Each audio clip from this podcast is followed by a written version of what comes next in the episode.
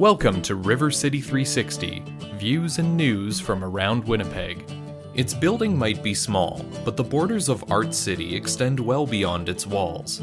The not for profit Community Arts Center gives people the opportunity to express themselves creatively. We spoke with some of the people closest to Art City to find out more about its impact in West Broadway and beyond.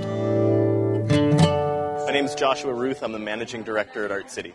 We hope at Art City that uh, through the programs that we offer here that it'll encourage participants to choose to make better decisions as a result of that creative thinking. But really that's a byproduct of what we consider to be the transformative power of art. And uh, we think everybody has the capacity to create and should be given the opportunity and the tools and the encouragement to do so.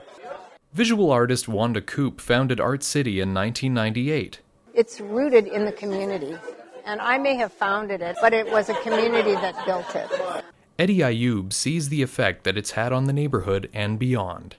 If you actually look back, I would say uh, Wanda dreamt this up really in response to like a, a, real visual manifestation of a lot of the ills of the inner city and you know a neighborhood really just looking like it's in trouble.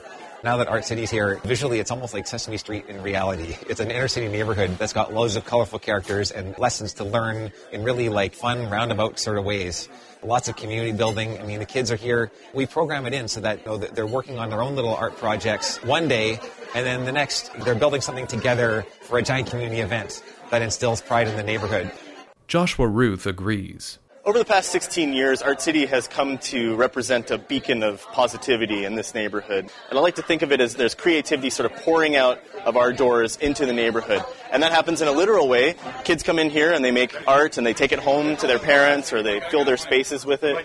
We also do neighborhood beautification projects like murals and we do a lot of public art interventions, we call them. But in these ways, we're sort of encouraging the participants to think about their presence in the community and what effect that they can have and that they really do have a voice. And now with our community programs happening in currently eight other communities on a weekly basis, we're taking that positivity and, and that creativity uh, out of our neighborhood and, and across the city. Wanda Koop hopes that other neighborhoods will follow in the same footsteps. I would love to see an art city in every single neighborhood. We can change our society if we just tapped into the very most beautiful thing that we have, which is the creative mind. River City 360 Views and News from Around Winnipeg is brought to you by the Winnipeg Foundation, your community foundation, for good, forever. For more information, visit our website at rivercity360.org.